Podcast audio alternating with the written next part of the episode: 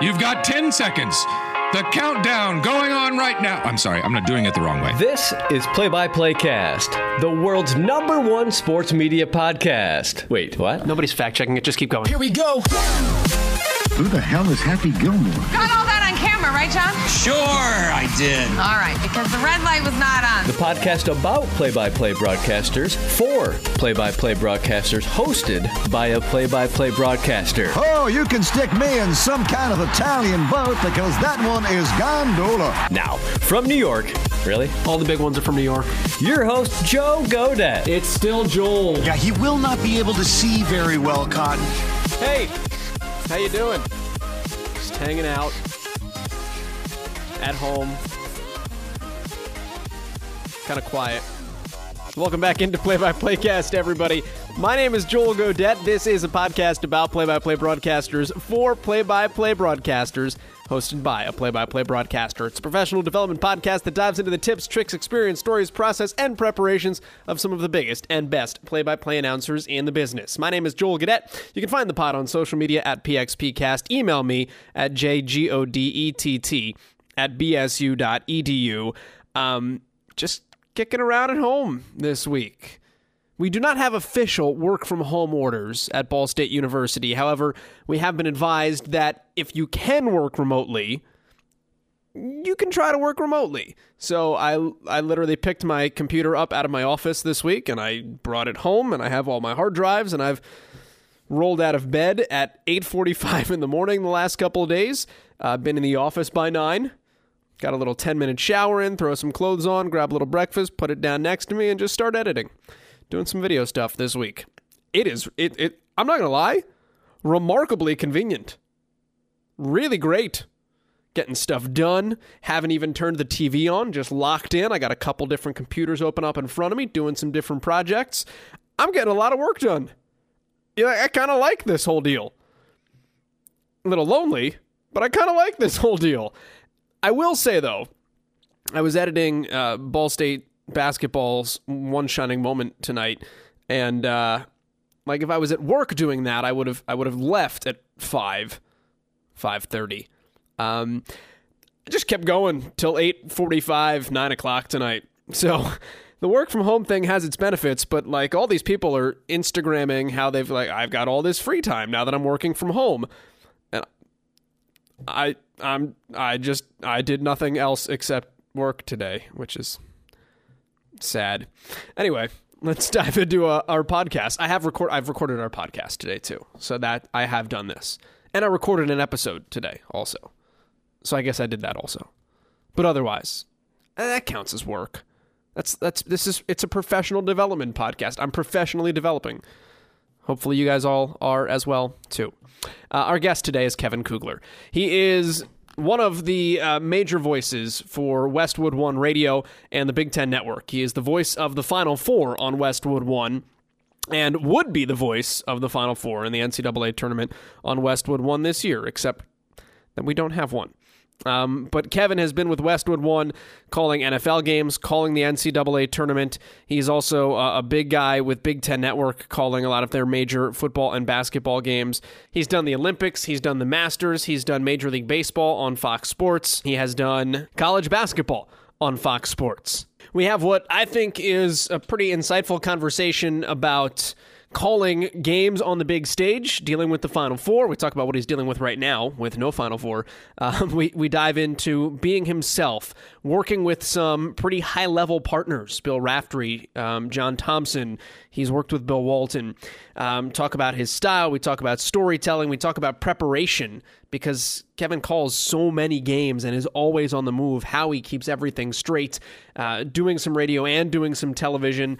Uh, talking about opinion in play by play as well. A really wide ranging conversation with one of the absolute best guys to do this uh, on television and on radio, but particularly on the radio side of things. Uh, a lot of fun to sit down with Kevin Kugler this week at a time when he normally would not have the time to do this with us. So, uh, really honored that uh, he was able to make some time now that he has some uh, with us this time of year. Kevin Kugler of Westwood One Radio and the Big Ten Network is our guest on episode number 170 of PXPcast. Tell me what you're doing right now. uh, I am currently sitting in front of my computer uh, where I thought this week I would be preparing for the NCAA tournament, which was supposed to start for me with interviews on uh, on Thursday and games on Friday. Instead, I am going through my emails and deleting stuff that has accumulated over the past year. That this is normally a task I do in May, maybe April, sometimes. Um, now I'm doing it in March, in the middle of March, which I hope never to be doing again in the month of March. Uh, but this is the this is the spot we're in right now. There's not a whole lot of options right now with no sports happening anywhere in America. I didn't know if you were just still preparing anyway in like a, a, a way of coping. like I'm just going to pick some teams, make some charts, and we'll go from here. Yeah, you know, I thought about doing that, but then I thought, gosh, you know, when I talk to Joel, that's going to sound even more pitiful than what it is now, which is cleaning out my email. So I figured I would just stay with the course that I'm on right now, which is going through emails and uh, you know, trying to trying to stay optimistic that we're going to get back to this goofy world of sports sooner rather than later. That's the hope. What was your um, process, or how did you learn about everything that happened, and, and how did it hit you uh, in real time and, and at games? Well, it's it's a bizarre thing because it feels like it's a lot longer ago that this happened. But you know, a week ago today, and as we talk, it's March 16th, uh, Monday afternoon.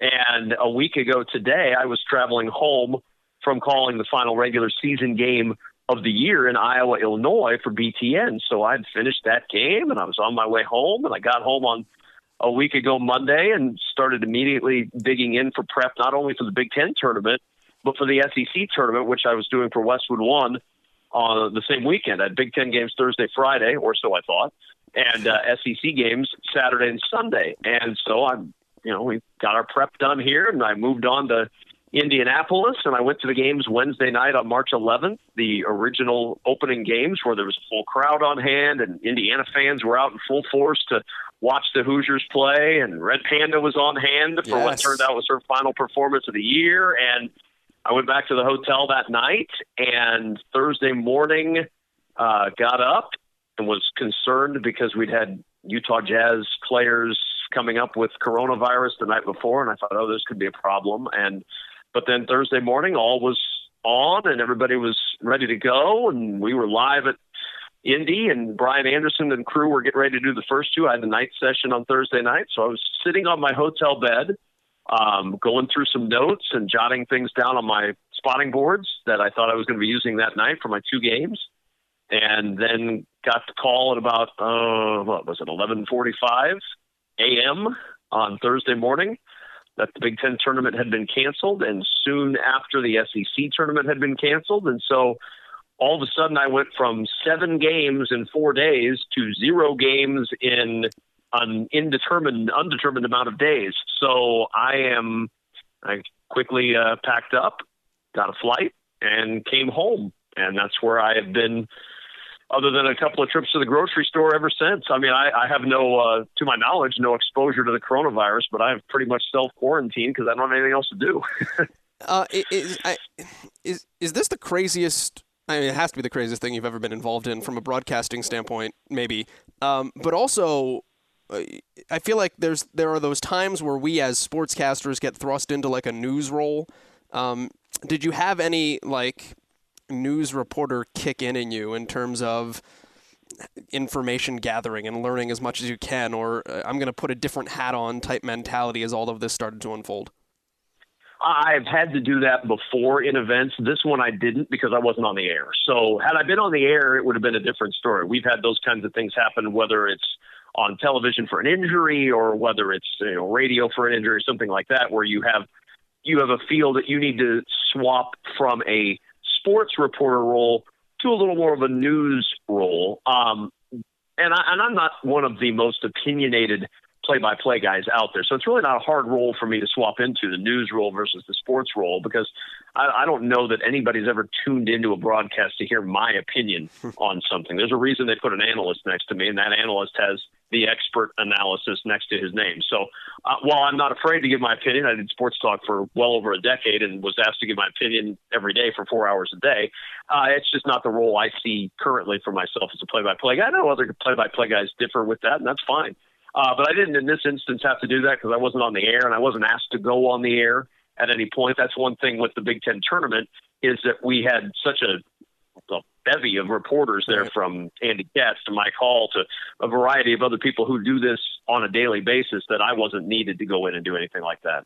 All right. Well, I, I will make sure we earmark the opinion thing because I want to come back to that at some point uh, as we get through sure. our conversation. Um, let me dive in, uh, big picture though, more to um, what is not the here and now with you. Um, read a article in I think it was the the Nebraska Alumni magazine that they wrote about you, where they quoted you saying, "I'm about at the limit of what I can do." Um, what is uh, what is the limit for you, and uh, and and how do you do all of the things that you do? I don't. I don't know. I, I may have said that at a time, and then I've always figured out a way to try to push it a little bit more. My, I, I look. I I, and, I, and this is no different than anybody else who does this at any level. If you don't have passion for this, you shouldn't do it. Mm. And I, I don't care what level it is. It is because every game you go into is for the people participating in that game the most important thing they're doing. And I've always felt like my job deserves to, I, I, I owe it to the people in the game and to the fans watching the game that I give my very best for each and every one of those games. And so I try to bring that passion every single night. And, you know, look, I, I love what I do. And if I'm given the opportunity to do multiple games in a week or triple games in a week, you know, whatever the number is, I don't know that I've found my limit yet. I did 14 games, I think, in January, including football. I did 15 basketball games in the month of February this year. And It's why the it's why this has been so jarring is that you're just running at 100 miles an hour, doing game after game after game, and trying to bring the energy and the excitement and the passion for what you do. And to have it stop as abruptly as it has, that's been the biggest jarring thing for me, and I know for my colleagues in this business as well. To just get to the point where you're running breakneck, and all of a sudden there's a brick wall in front of you. And you understand why the wall's there. I mean, this is not a criticism of any public health policy. I certainly understand why we've done it, but it is certainly a it's a jarring moment when you realize, oh boy, that's it. I mean, we ended that Iowa Illinois game, and I had done what five games from Sunday March one through Sunday March eight, and that's it. And now you're done. So, uh, but you know, I don't know what the limit is. I haven't hit the limit yet. I'm getting close, maybe at some point. And maybe the day they did that interview, I was feeling especially beleaguered for whatever reason. Uh, right now, on this day, if you told me I had nine games this week, I'd be like, let's do it. Here we go. Because I was planning for six this week with the NCAA tournament. Is there a way you structure um, how you handle all of that in terms of, hey, if I know I've got a college game on a Saturday and an NFL game on Sunday, and insert whatever else you've got, if you've got four or five games mm-hmm. in a mm-hmm. week, uh, how do you, so that you're most successful, set up how you prep out a week like that? You, you have to have it organized almost to the hour. I mean, I, I I get up on a Monday morning, and you know during football season I'm traveling back. I always take the first flight on Monday so I can maximize my amount of time at home. Monday afternoons I split between getting a little bit of preparation done and actually reintroducing myself to my family after having been gone. But then you know, you dive headlong in first thing Tuesday morning and you work into the night. Then you dive in Wednesday morning and in between conference calls with coaching staffs, you get your stuff done and then you shift gears. I mean, it's just, it's just a, it's a matter of being as diligent as you possibly can. And then there's a certain amount of getting into a rhythm that helps that as well. You know, you get into sort of this role of, okay, I'm, I'm comfortable now. I know what I'm supposed to do on this day. And so it just sort of like any other job becomes a rhythm that you work your way into. And so once I get into that rhythm mid September and on, it kind of, I don't want to say it's easy, but it becomes more routine to do what you have to do to get ready for those games. I always kind of wonder, uh, you know, like when all of the all of us that are thinking like, well, being a network guy is the greatest thing in the world uh, because you just have all this free time that you can schedule out to figure out how to prep for games, and then you wonder how like all those blocks are put together and uh, and making sure your your time is wisely spent. So that always that always fascinates me on that end. Um, you and, and it and it is one of those. It's all. It's like any other job. It's just right. all about organizing what you do. It's no different than when I was doing a talk show during the week and would call a game on the weekend. You just have to you just have to organize your time to be sure you're preparing perfectly, well not perfectly, but at least adequately for every single thing that you're going on the air to do. Right. The other thing you said in there was that any game you're calling is the biggest deal in the world to the people that are a part of it. Um, and telling that story. And I wanted to get into that a little bit with you um, because you're known as somebody that, that does that very well. And I'm curious how you, uh, well, uh, broadly speaking, how do you best tell a story? And then I guess we can kind of hone it in from there. What goes into a, a well told story on your end? Uh, I, I, think it's, and it, I think it differs by medium as well because you know, I can for, as far as whether I'm on radio or television, um, because there are there's there's timing involved. Obviously, television gives you a little bit more opportunity, especially if your analyst is willing to join in on the storytelling with you, to be able to weave that story in. Because I don't you don't worry about the the audience missing action in those situations. You know, you, you try to tell a story on radio, and you can certainly do it on baseball on the radio because baseball on the radio is the ultimate storyteller's broadcast. But from the standpoint of doing a story in football and basketball on the radio, it becomes a little more of a abbreviated story. You you you have to hit the high points quickly because you're the eyes and ears of the person who's listening to that broadcast. And you know, it's great that you're telling this story, but I want to know the score. I want to know where the ball is, and I want to know what's going on in the game. So cute story about the quarterback there, dude, but tell me what the if they scored a touchdown or not. Television, you get the chance, and this is something I've had to learn over the years since I've certainly done more radio in my career than television. But you have to learn over the years on on the TV side that you can expand and tell a story that has a little bit more weight to it because they're not going to miss at home a shot or a play or a foul call. I mean, you, you, they can see it. The, the score's on the screen. I, I don't have to continue to tell them as they're watching or listening, hey, this is the score and this is where the ball is. Because if I do that on television, the guy at home is going to sit, yell back at his TV. Yeah, I know where the ball is. I know what the score is. I see it right there on my screen. So, that, from a storytelling standpoint, it, television does lend itself a little bit more to that than a fast-paced game on the radio, where it's hard to interrupt a game on the radio with a story that goes on too long do you plan out like, all right, this is something I, this guy's got a backstory I want to tell. How am I going to do it so that when it comes up, I'm ready for it? Or is it one of those things where I'm just going to know the facts and kind of feel that out as we go?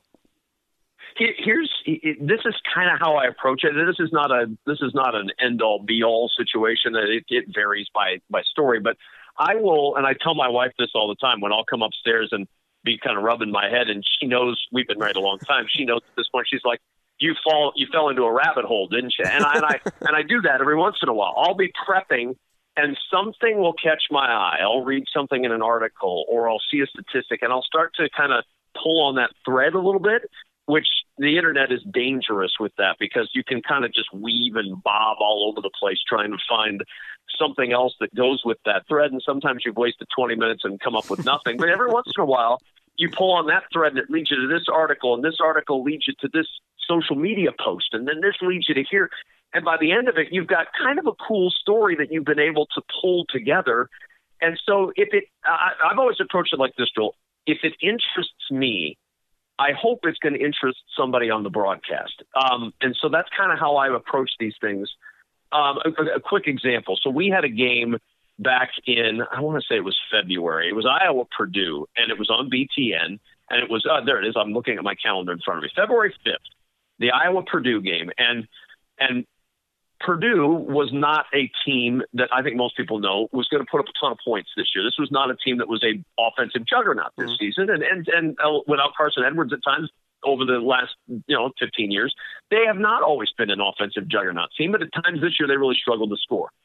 So we got started at shoot around or practice earlier that day, talking about the Iowa Purdue series, and my statistician, who's a longtime Purdue you know, West Lafayette resident Dick Bossing had mentioned. He said, you know, there's only two times that Purdue has scored over 100 points in a game and lost, and both of those games were to Iowa. And so we started talking about, well, that's weird that you'd score twice and lose to Iowa twice over 100 points. But Purdue was averaging something like 68 points a game, and I and I thought, okay, well, I'm going to look at this. We're going to talk about this. I'm going to jot a few notes down from this conversation. It isn't going to matter, but I'm going to do it anyway, just because you know it's February. Who knows? Well, that night, Purdue comes out and hits something like 474 threes, and they're just raining threes down. And it's at halftime, and they've got a bunch of points. And I look at Dick next to me, and I say, "This this hundred point thing could be a thing." And sure enough, we get into the situation where Purdue goes over 100 points in this game, and but they're going to win this time against Iowa. So it's their first time over 100. You know, they don't, they're not going to have their third third loss in history over 100 points all to the Hawkeyes. So we t- start telling the story of one of those games that they lost, and Rick Mount had scored 61 points in the game.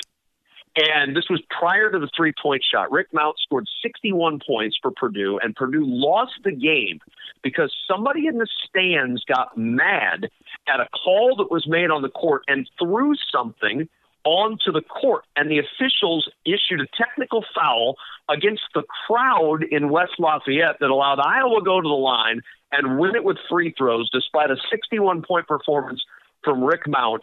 Purdue scores over 100 points and loses to Iowa because some dude got mad and chucked something onto the floor back in the 60s. And that story was one that we had talked about at like 11 o'clock that morning. And it was one of those things where it was like, this is interesting to me. I'm never going to get the chance to use it, but I'm going to write it down because it's cool. And I kind of like the idea of the story. And so I'm, you know, jotting notes and looking up stuff and doing all this.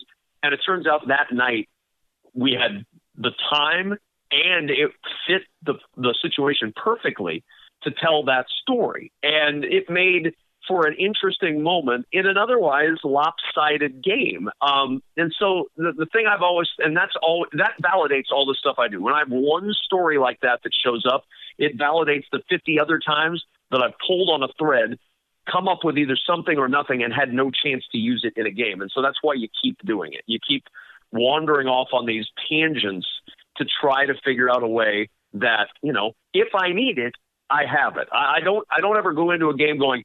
I, w- I am bound and determined to tell this story come hell or high water, regardless of the situation.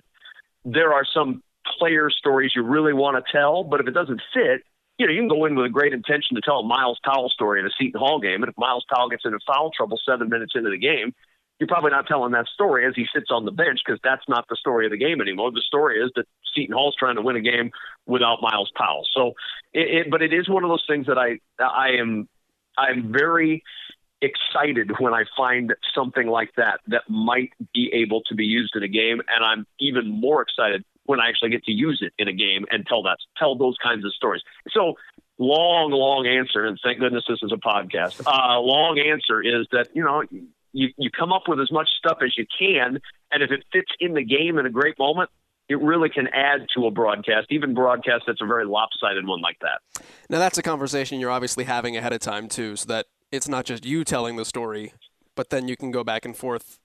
Or I guess when those are best told, you can go back and forth.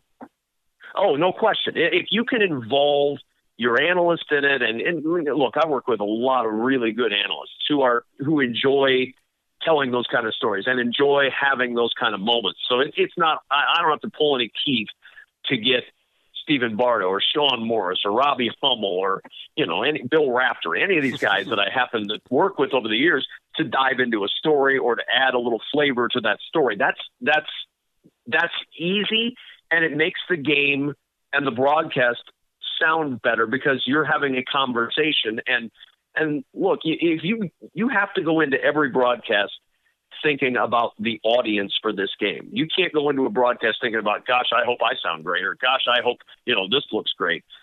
At the end of the day, the the reason we're doing this is to provide something to the person sitting at home, which is why I always go by the mantra: if, if it's interesting to me, maybe it'll be interesting to them.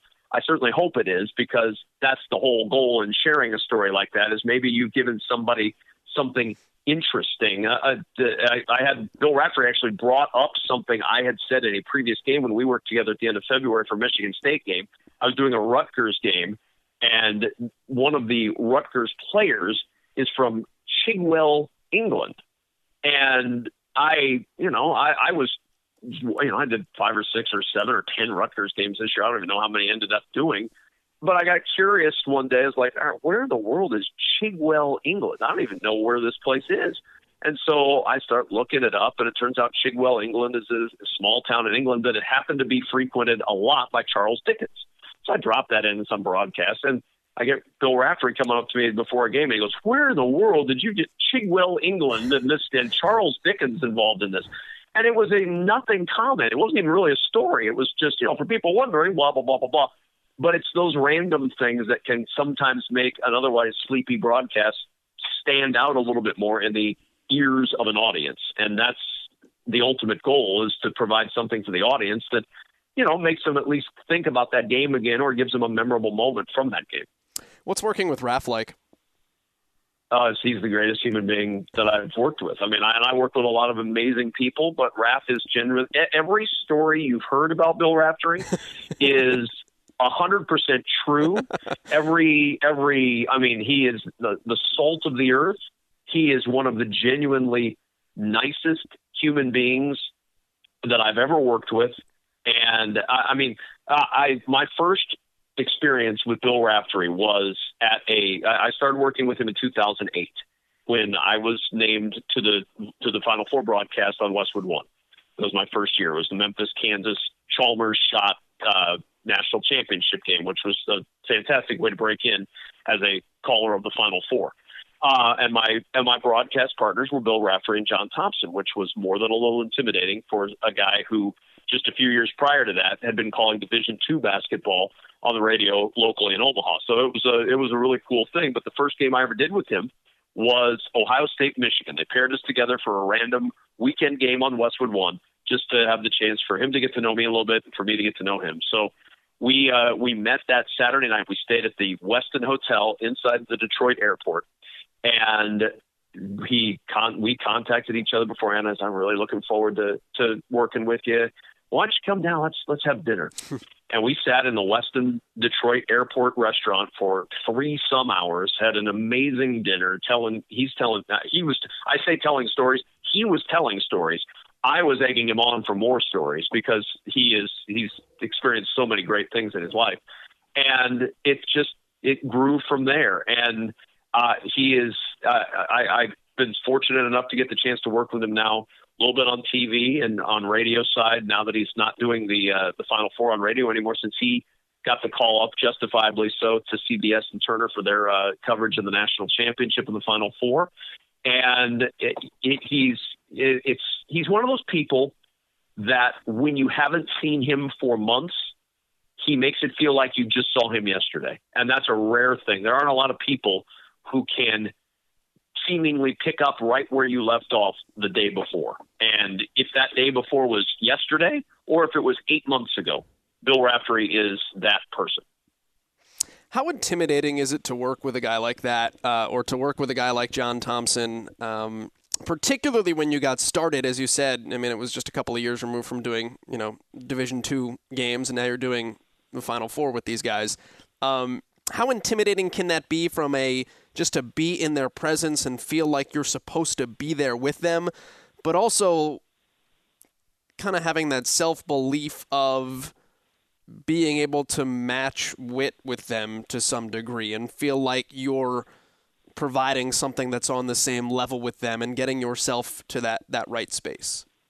Right, right, and, and I and I think that's an excellent question because that was something I really wrestled with, especially going into that Final Four. I mean, you you have to have a certain amount of confidence in your ability when you go into things, but there is a there's little that prepares you from for going into that situation at the Final Four. I mean, I, I could I, I remember a lot about that 2008 Final Four. I was, I mean, I was very nervous going into it. I, I still get nervous every time I go to the Final Four. I'm so I'm heartbroken I don't get to do it this year, and I and I know my my worries and concerns are pretty far down the list in the in the grand scheme of the world right now. But you know, I'm I'm still going to allow myself to feel disappointment that I don't get to do it because it's really one of the true joys of my life every year is to get the chance to do the Final Four. But that first year, I remember walking into the into the building, and you know, again, I'm who am I? I'm some kid out of Nebraska that's been given this amazing opportunity, and I have, you know, got to. Pr- I, and I, I did feel like I needed to prove myself to my partners, if nothing else. I mean, they had been accustomed to working with greats all across the board throughout their entire careers. Well, they don't know who I am. I've been vouched for by the people in charge, but I've never been vouched for by them. So they don't know who I am. And so I walk into the Alamodome in San Antonio and I'm walking in and I walk by Bill Russell and I walk by all these people that are just, I mean, they're huge. I had to get up before the game started and just kind of take a lap around the building just to kind of calm myself down and say, you know, it's going to be great. You're going to do great. You're going to be fine. I kind of give myself a little, you know, Stuart Smalley pep talk here. You know, people people really like you. You'll be fine. and so then you come back and you settle in, and then the game takes over. Fortunately, and but but it doesn't work if you don't have. And it's you know doing a three man booth is tricky regardless, but doing it at the Final Four on radio is even more of a challenge. And it doesn't work if the people in the booth with you don't work to make it work. And I am was extremely fortunate that neither Bill Raftery nor John Thompson needed to assert themselves to be the man on that broadcast because they've done so many things in their careers. It wasn't as if the 2008 Final Four was going to be their moment where they're going to nudge this kid out of the way and they're going to take over. I mean, John Thompson's in the Hall of Fame. He's won national championships. Bill Raftery's called games from everywhere in the world, most likely in his career. Huge games, little games. He's been on the sidelines for big games. Neither one of them needed to say, "Oh, I'm, this is my opportunity to shine." So they welcomed me in and they opened their arms and they were so kind to me and I've always appreciated that and I mean I, I John, I, I grew up watching John Thompson coach on the sidelines. This intimidating man with a towel on his shoulder, and now I'm sitting down next to him to call the Final Four. I, I, I love that man, and and it's mainly because he's been so good to me over the years. But both of them were so good to me at that first Final Four when I was nervous and I was I don't want to say intimidated, but I was certainly cowed a little bit by the fact that, okay, I am here. I mean, it wasn't many years back that I was sitting in the rafters in Grand Forks, North Dakota, calling a basketball game. Now I'm at the Final Four, courtside, calling this game to an audience of five or six hundred stations, and you know, all around the world. I mean, it was it was it was something. Uh, it was a big, big moment for me. And then luckily the game was fantastic in the national championship game and everything kind of took over from there. But uh, it was it was a real big um, boost to me to be able to do that. But I couldn't have done it without those two gentlemen being gentlemen and opening up their arms to embrace me in that role. And since that time, it's it's just been a it's been a wonderful partnership and a wonderful relationship. There's no fear that you're going to like ask John Thompson a question and he's going to look at you sideways because it wasn't the right question at the right time. Well, here, here's here's what I've learned about Coach Thompson over the years. I can ask him a question and he can look at me sideways, and it isn't going to matter. It's going to be funny. Uh, it, but that first year, oh, very much so. Very. I was like, I don't want to say anything wrong here. If I if you'd have told me, Joel, before the 2008 national championship game. I'm going to give you the rundown of exactly what happens in the game, and you can script it out. I probably would have tried to script out start to finish how I called that game to make myself feel a little better about it. But you know, there was really there was really no script for uh, any play-by-play, but certainly not for for a first national championship game. But yeah, that was there. There were a litany of concerns going into that game. That was one of them. I don't want John Thompson to say, you're a moron, and then move on to something else. So I was very careful with you know what I posed, how I posed it. Um, I didn't want to say anything that was going to, you know, tip the apple cart over. I just wanted to kind of keep everything on nice and balanced and uh, and and try to get through it without causing any troubles and try to keep the job for one more year. Um, let's talk about scripting things a little bit. Um, not that Sure. not that you script them physically, but in the moment. Um, let's like how you broadcast major moments in sports. Um, and if I can, I'll use if I can use the 2016 um, Jenkins three to win for Villanova as kind of like the example. Um, in that moment or in big moments, um, what's running through your mind in terms of what the right thing is to say, um, what the right amount is to say, and how that's all going to be pulled off so that you're happy with the end product and the end result. Um, and that is something that you think about every single time you go into a big game. I don't write things down. I don't sit down and go, okay, I want to come up with this or this or here's you know here's an index card with five top choices in case X, Y, or Z happens. Because you can't do that. I mean, you can't you can't go into it and go, all right, now let's see if North Carolina hits a shot and they take a and then and then coming down, Villanova comes back and hits a three right away. What are you going to say in that moment when North Carolina hits the shot and then how and you there's it, I mean that's a fool's errand. There's no way you're going to be able to do that. So in those moments, you honestly, to me, the the minimum is better. Can I, you know, don't get too crazy with what you do. Just call the action you see in front of you.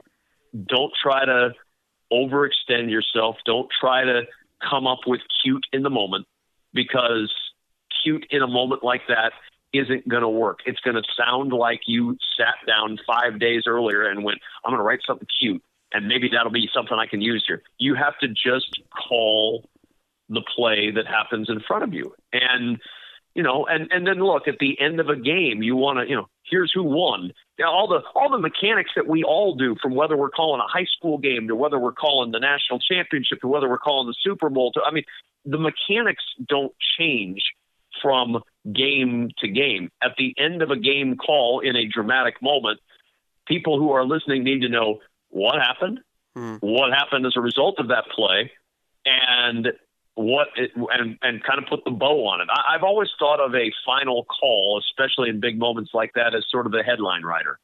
I'm writing a hmm. headline for that play, and so I my job is to sum up at the end of the play for anybody listening. Here's what happened. Here's how they did it. Here's the moment.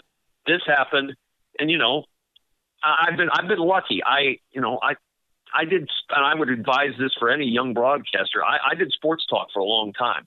It allows you to learn how to ad lib. It allows you to learn how to speak freely and to flow freely over the course of four hours of talk or three hours of talk. You can script out topics. You can't script out every word you're going to say in a sports talk show. It really helped me learn the art of ad libbing and the art of being creative in the moment. And so all that stuff applies to play by play. The two are not so uniquely opposite that you can't take one from one craft and apply it to the other. And that's sort of what you do at the end of game call is you you know, you, you call what's in front of you, and then if you've got something creative that you can headline right as a result of it that pops into your head, well, then do it. I mean, look, some of the stuff I've said at the end of games is better than others. Uh, some of the some of the time, I'll go back and listen to an end of game call, and I'll go, "What was I doing there?" And then other times, I'll go back and listen to it and go, "All right, that was pretty good." I mean, I, I kind of I kind of liked that, and you know, I'm my worst critic, as every one of us is in this business. We're all our worst critics. And so you go back and you listen to it and, you know, you listen to something you like and you listen to something you don't like and you try to incorporate the thing you like later on and you try to throw out the thing you don't like and avoid doing it again. If I can get into the nitty gritty of that with you, um, like things that throughout the course of the season, like one of the things that I focused on myself was I tried to eliminate as many pronouns as I could. Like I wanted to stop calling people he or she and start using their names more often so that if you caught a story mid sentence, you still knew who I was talking about. Um, Mm-hmm. Like I mean, and that's like probably way too detail oriented. Um, but are there things that that you think that you've paid attention to over the course of your career um, or that you've that that you do now that separate what a Kevin Kugler broadcast sounds like compared to just anyone else's regular broadcast? Yeah, and and I I don't really know. Uh, I that's a hard question because I don't really know what my style would be compared to, say, Sean McDonough, who I think is one of the best going in this business right now, or Dan Shulman, or you know, I, I there are so many people in this business that I like right now that I think are so good at it. We are at a really good time as far as sportscasting goes because there are just a lot of really talented people doing this stuff, and so I don't know where if you know you would say this is a defining characteristic of a Kevin Kugler broadcast. I, I try to be accurate. I try to bring energy. Um, one of the things that, and to your nuanced point, and I and I like what you said about you know referring to name versus he or she because it is that is again that's being aware of the audience. You have to be aware that your audience is cycling over, and this comes from my sports talk days that I bring in. You you assume your audience is cycling through about every 20 minutes. Like you have a brand new audience every 20 minutes of a talk show and every 20 minutes of a football broadcast or basketball broadcast. I feel like it's the same thing. So you try to include that kind of stuff. One of the things that somebody said to me early on in this was, I really like, and this was, I you know, every one of us does this when we are starting out. You try to get critiques or help from other people, and you say, hey, you know, listen to this and tell me what you think. And and um, you know, one of the things that somebody had told me many many years ago was, I really like when you're calling a basketball game, you mention who's defending on the play. Hmm. So you you know you know X has the ball on the right wing and uh, you know Y in front of him. He passes it over to the left wing. Z's got it there, but D D runs out on him defensively. I, you know those kinds of things. The whole every challenge for me, and and, and I and I love play by play in every medium, but I, I I do very much enjoy radio play by play because it's a challenge every night to figure out new ways to paint a picture and to provide that for somebody who's listening to the broadcast and obviously can't see it if they're driving or if they've you know they they need help seeing the broadcast for whatever reason, and that's the challenges that I that I always find is you know what's a new way I can say this, and and that's another thing I try to look for is you know are there different words I can use? Am I becoming too reliant on certain phrases, certain words, certain twists? Is there you know I feel like I should bring a thesaurus in. And now I have months to just go over these broadcasts. so next year, my gosh, I could have a whole brand new vocabulary. Do, but, do you do you have um, fav- do you have favorites? Favorite favorite thesauruses or well, favorite like, phrases? Uh, yeah, is there a thesaurus you appreciate? Um, like Andy Demetra uh, at Georgia Tech told me once, uh, levitating for a rebound was the his like one of his favorite terms. Um, I don't know if there was anything that yeah, I, you thought was. I don't cool. know that there's anything that I've found that I that I rely on more than others. Um, I, I do I do love the idea of levitating. One of one of the things that I like to do is try to figure out different ways to describe actions that occur. You know, if you're dive, I can say 75 different times that he dives into the end zone for a touchdown but can I figure out different ways to compare it? And as it, you know, and he belly flops into the end zone for a touchdown, and he somersaults into the end zone for a touchdown, and he, you know, he, he cascades into the end zone for a touch. I mean, there are just different ways to say it that provide perhaps a little more flair. And and you know, I don't want to sound like I'm you know putting pins on my shirt and uh, working at the Applebee's, and I need more flair. But I I really think that if you can utilize the language to give it a little more color or a little more interest. Maybe it piques somebody else's attention to that broadcast. That's one of the things I always like to do is, you know, can I come up with different ways to describe something that is routine as opposed to just say dives three yards forward or falls forward for three. I mean, it, and that's and that's a continual challenge. And it's and but that's the fun part of this business. I mean if we were all satisfied every night with what we did on a broadcast this, this would get to be monotonous very quickly. And so you you find different ways to challenge yourself and to make your broadcast better. And those are kind of some of the things that i've i've tried and will continue to try over the years i want to get into the opinion side of things with you um, we touched on at the mm-hmm. beginning because obviously that's not our role um, but someone told me a couple of weeks ago to that, that it's not bad for a play-by-play person to have an opinion about something or to direct an opinion toward an analyst to try to elicit something more from them. Um, where do you think having an opinion about what we're watching factors in, and and how much would you say, um, you know, look look to John Thompson and, and ask if that's a hey, I, you know, I didn't think that was great so- shot selection. Where did that fall in your mind, um, or things of that nature? I, I try to, and this is kind of where my news hat comes in a little bit. I try not to lead too much with my opinion in the questions because I don't want to get into a situation where I'm trying to guide the analyst away from their opinion. I want their opinion. They're the expert in this. So if and I and I ask plenty of questions, and that's to me, that's one of the best things you can do as a play-by-play guy to really get your analyst involved is ask questions. Ask, and that goes back to what we were talking about earlier: is if it interests the audience, or if it interests me, maybe it interests the audience. So I, I try to ask a question mm. that might interest the audience because I'm interested in it. You know, uh, why, why did he, I don't understand why in the world would you go over that screen in that situation? Well, you know, now this is his chance or her chance to say, well, this is why, because this, this, this and then you can be looking at the replay. I have no problem looking at a replay and say, "Oh boy, I don't know if that was a foul there," and then they can jump in and say, "No, you're right. It doesn't look like a foul at all," or "Well, here's why it was." I don't like to necessarily lead, and I have never. And I and look, I know there are play-by-play guys who are fine with, you know, this is my opinion and this is what I think. I'm not hosting a talk show on these broadcasts. I am calling play by play. I am a traffic cop. I am making sure that my analyst on TV has the chance to shine. It is an analyst's game on the TV side. Play by play guy is important, but the play by play guy didn't just sign an $18 million contract per year with CBS to do games. That's the, I'm, I, while I don't lose any sleep over what Jim Nantz is making, I know Tony Romo signed with that amount of money because Tony Romo is the star of the broadcast. The analyst is the star, and as the play-by-play guy, I need to make my play calls. I need to set him up for good analysis, and nobody is.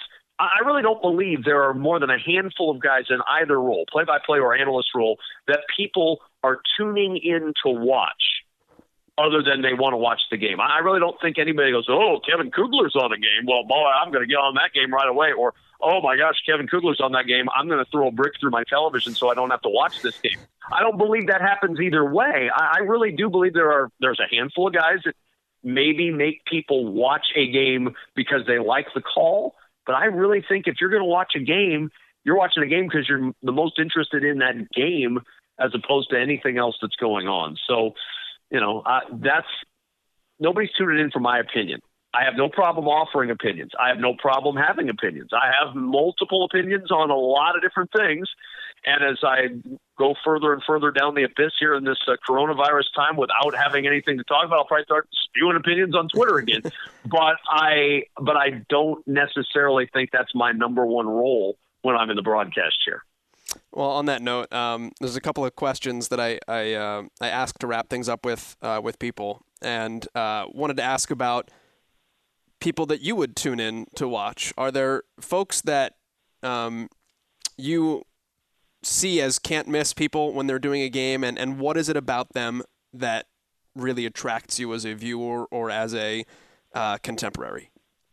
I am a I am a big fan of people who clearly have a grasp on what's going on on a broadcast. Um, and so you know, Sean McDonough is a name I mentioned earlier. I, I don't know if I've ever heard Sean McDonough mispronounce a name. I, he's I, he's just he is really really good at, at at almost everything. He brings energy when he needs to. He is he's always been really good to me. I'm I'm just a big fan of him from a broadcast standpoint, and I enjoy spending time around him.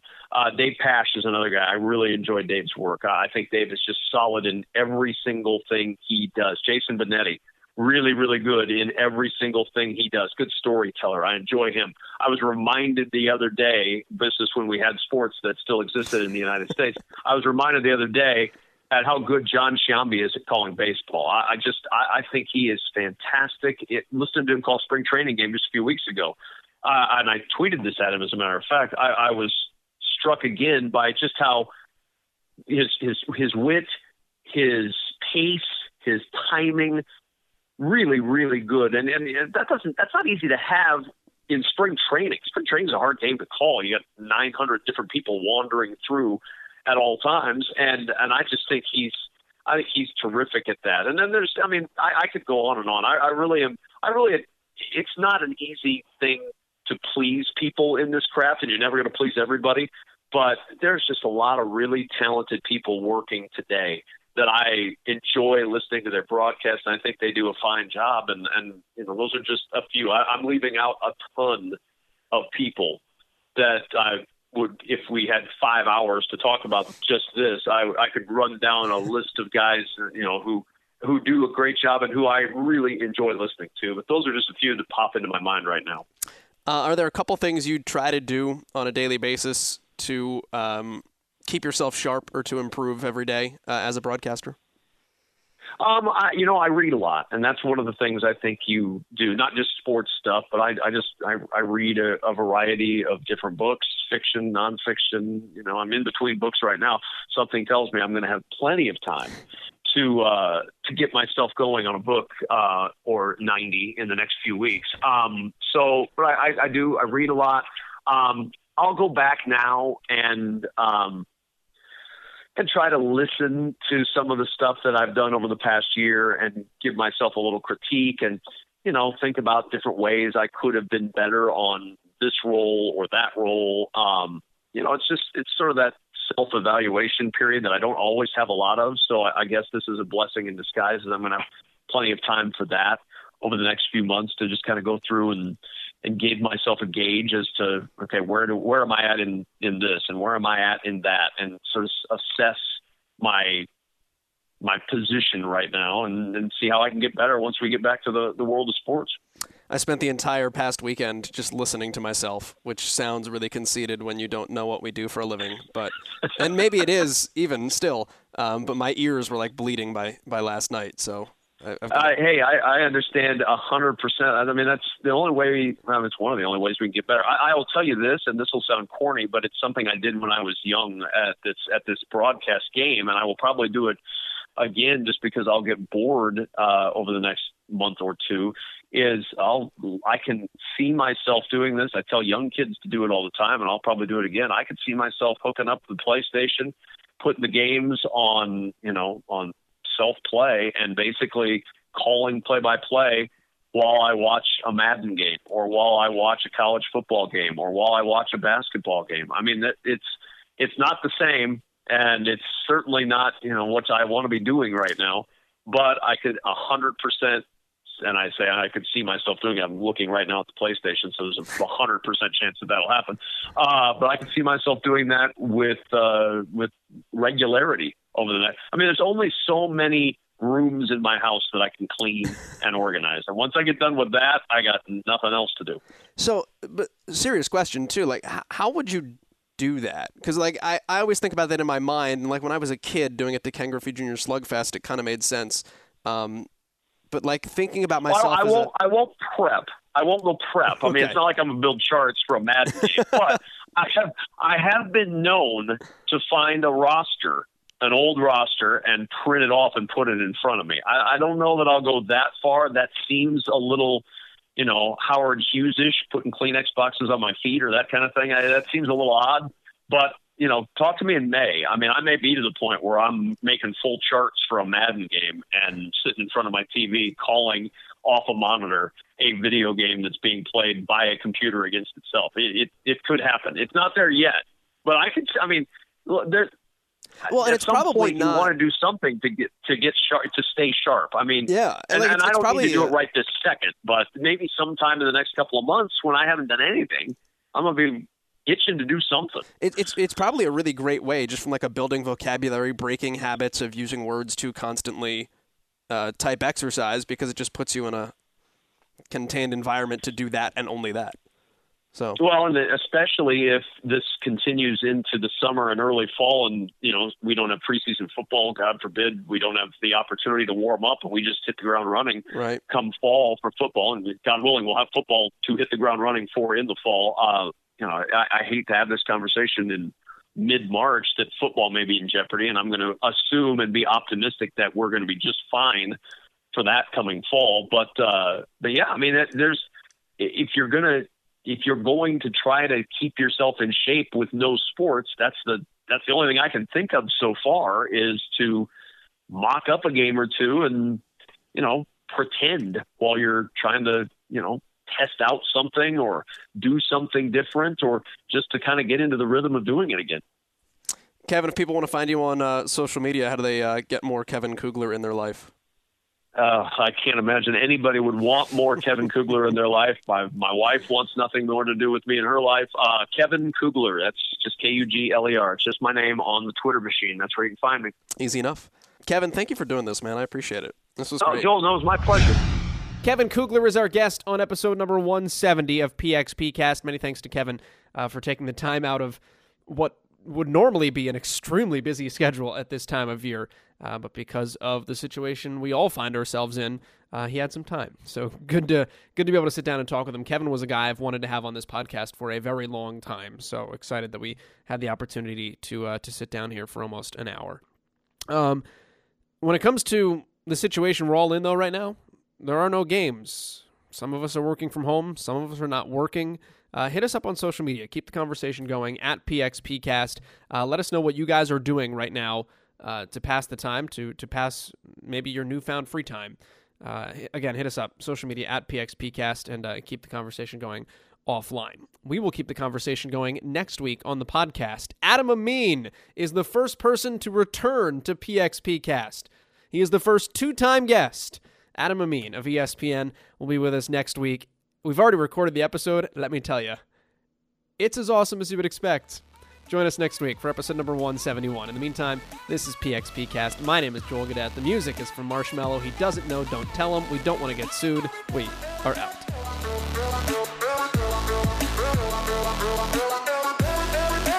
And that will do it from St. Louis, where the score is inconclusive.